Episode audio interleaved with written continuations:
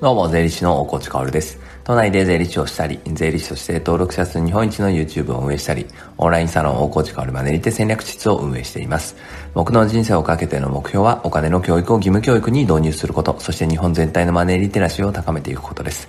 それに向けて、えー、YouTube、ラジオ、Twitter や書籍などを使って、お金の教養、税金の知識をカジュアルに発信しています。さて皆さん、いかがお過ごしでしょうか？えー、これを撮っているのはですね、11月13日の朝、いや違うな、14日の朝だな、なんですが、あのー、皆さんいかがお過ごしですか ?iPhone12、iPhone12 が出揃いましたね。えー、11月13日にですね、えー、Pro Max と、iPhone mini というものが出てですね、iPhone 12、今シーズンの iPhone4 種類が出揃いました。僕は Pro Max というですね、iPhone 史上一番カメラの性能がいいものを買ったんですが、まだ使ってません。忙しくて移行してないんだけど、あのね、iPhone はこの、なんて言うんだろうな、今回は一番カメラの性能がいいのが、もうこの Pro Max 一択だったんですよね。で、僕はね、その、なんか、カメラバシャバシャ使ったり、えー、なんか、インスタグラマーのように、インスタライブをバシバシしたり、しないですけど、でもやっぱり YouTube をやってますので、一番カメラが性能がいいんだよ、これがって言われると、いやー、大きいけど、かなり大きいけど、これしかないなって変わったんですよね。でね、うん、開いてみてですね、やっぱ愕然としますね。結構でかい。サイズがでかいので、いや、これなんか iPhone mini もう一個買っちゃうんじゃないかなって思うぐらいでかかったですね。まあでもちょっと使ってみて使用感とかね、えー、サブチャンネル、YouTube のサブチャンネルとかでも話してみたいなと思います。で、ちょっと冒頭長くなりますが、ぜひ話したいことがあってですね、この iPhone とかね、まあ iPhone じゃなくてもスマートフォンを皆さん買った時、どうしてますか？液晶保護シートみたいなのって絶対貼ってると思うんですけど、あれじゃなくてね、コーティングっていうのをね、僕おすすめしたいですね。液晶にシート貼っても割れません？シート。そしてシートと、こう、液晶の接地面にホコリ溜まったりしません？汚れませんか？で、結局、なんか、3回ぐらい取り替えて5、6000円かかるみたいなことあると思うんですけど、僕はコーティングっていうのをやってて、一番安いと、全面で5000円ぐらいかな。だから、シート3回買ったら多分ね、もう同じぐらいの値段になるんですけど、これね、ほんと割れないんですよね。で、昨日、こう、コーティングをしてくれるね、店員さんと話してた時も、うん、アップルウォッチをコーティングしてる人もなんか3回から落としたけど、一切割れなかったとか、まあ、携帯もね、僕持ってて、もうしょっちゅう落とすんですよ。ケースはね、もう傷だらけなんです。でも液晶は傷がついてないんですよね。で、これは別にね、あの、回し物でも何でもなくて、なんか結構びっくりするのが、細かい傷がつかないんですよね。細かい傷ってつくじゃないですか。それがね、全然つかないんですよ。まあ当然大きい傷、ハンマーで殴ってもね、えー、傷がつかないっていうぐらいの触れ込みですから、まあ実際そうなんだけど、このコーティングっていうのはね、ぜひやってほしいですね。僕はスマホコーティングマイスターっていうところに行ってるんですけど、これはサブチャンネルでもね、ぜひ、YouTube の方ね、流したいなと思ってます。昨日ね、コーティングしてるところはね、一応押さえてきたので、画像、動画でね、えー、ぜひこのコーティングっていうのをした方がみんないいんじゃないのっていうのをね、ちょっと iPhone せっかく僕買いましたから、ちょっと思ったので、冒頭、すごいな、もう4分経つな、話させていただきました。でね、冒頭長いついでにもう一つ話すと、このコーティングっていうのは、なんか新幹線のヘッドの部分でも使われてたりするんですよね。あとは水分にめっぽう強いので、メガネとかのコーティングをする人もいるらしいんですね。で、当然メガネって細かい傷つくじゃないですか。あれが全部防げるのもさることながら、メガネね、曇んなくなるらしいんですよ。あ、それすごいなと思って昨日ね、話して聞いて、ああ、その曇らなくなるっていうのは、なかなか盲点だなと思ってて、今マスク必須の時代じゃないですか。で、僕、メガネをすることもあるし、なんかちょっと素敵な伊達メガネも昨日買ったので、えこれもコーティングしたいなと思います。いや、何の話なんだろうもう5分経っちゃいましたね。じゃあ本題行きましょうか。えー、今日はね、お金の話をしたいと思います。お金の教育ですね。えー、僕はやっぱりお金の教育を義務教育にっていうのをね、このラジオでは冒頭で必ず喋ってますし、まあこれは口だけじゃなくてね、何年かかろうがやっていきたいなと思ってるわけです。まあ義務教育にね、まあ入ることがなかったとしてもね、えー、子供に対するお金の教育っていうのは整備したいわけですね。そうすると、やっぱり、えー、子供たちが大人になった時に、やっぱり過ごしやすい世の中になっていたり、えー、そもそもその人の人生が豊かになったりすると思うんですよね。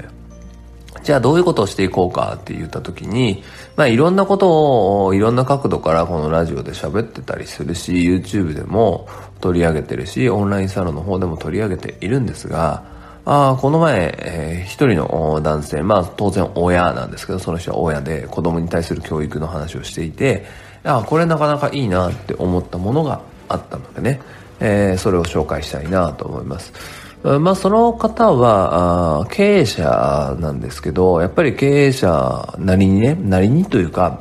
まあ、その人生を歩んできている中で、本当にやっぱりお金って大切だよねっていう、その、お金そのものが大切なんじゃなくて、お金の考え方とか概念とか向き合い方って本当大切だし、それを早い段階で学べだから今があるなっていう話をしてて、ちょっとそこ詳しくお願いしますみたいな感じでね えー、話を聞いてたんですけど、うん、そしたらやっぱり彼自身もね、お金の教育を、その、偶然なんだけれどね、14歳の時に、えー、されたと。されたっていうか、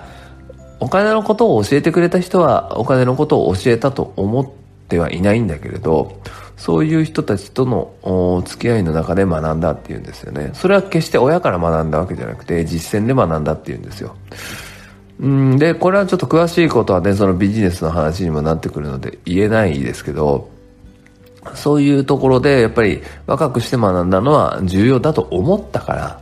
自分も子供にそれを託したいんだっていう話をしてましたね。で、じゃあ子供にどんなこと今してるんですかって言ったら、必ず現金を見せて渡すって言ってましたね。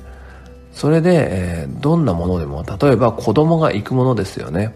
えー、習い事とか、あとは子供が何かを買うとき、まあランドセルを買うとかでもそうかもしれない。まあランドセルはひょっとしたらおじいちゃんおばあちゃんとかからね、買ってもらうかもしれないけど、例えば学校に持っていく、なんかね、文房具を買うとか、そういう時も全部お金を渡して自分で買わせるって言ってましたね。それがどんなに高いものでも。だから、その、ピアノとかさ、そういうものの月謝っていうの、そういうのってさ、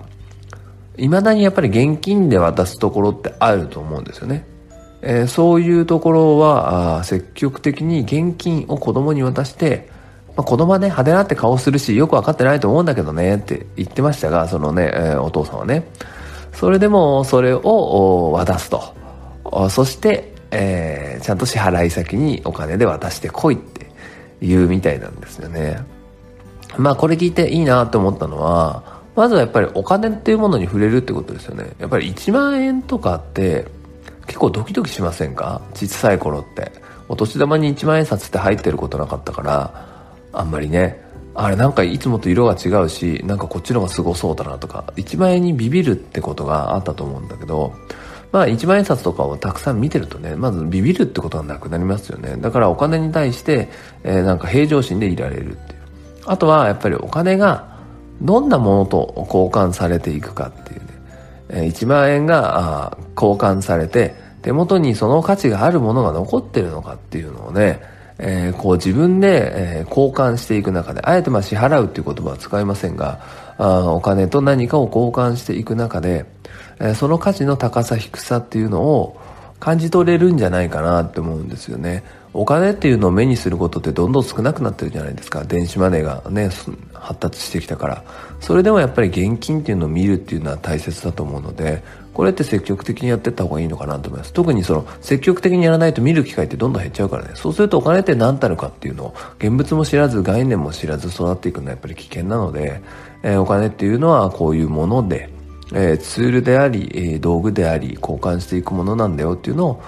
しっかりと植え付ける意味ではお金を現玉で渡してね、えー、そして支払支払わせていく。子供たちが必要なところに必要なものを買うときに自分たちで支払わせていく。これ教育として、えー、すごい素敵だなというのは感じましたね。ぜひお子さんがいらっしゃる方で、まあお金の教育どうしようかなっていう方はね、えー、一つ参考にしていただけたら嬉しいなと思います。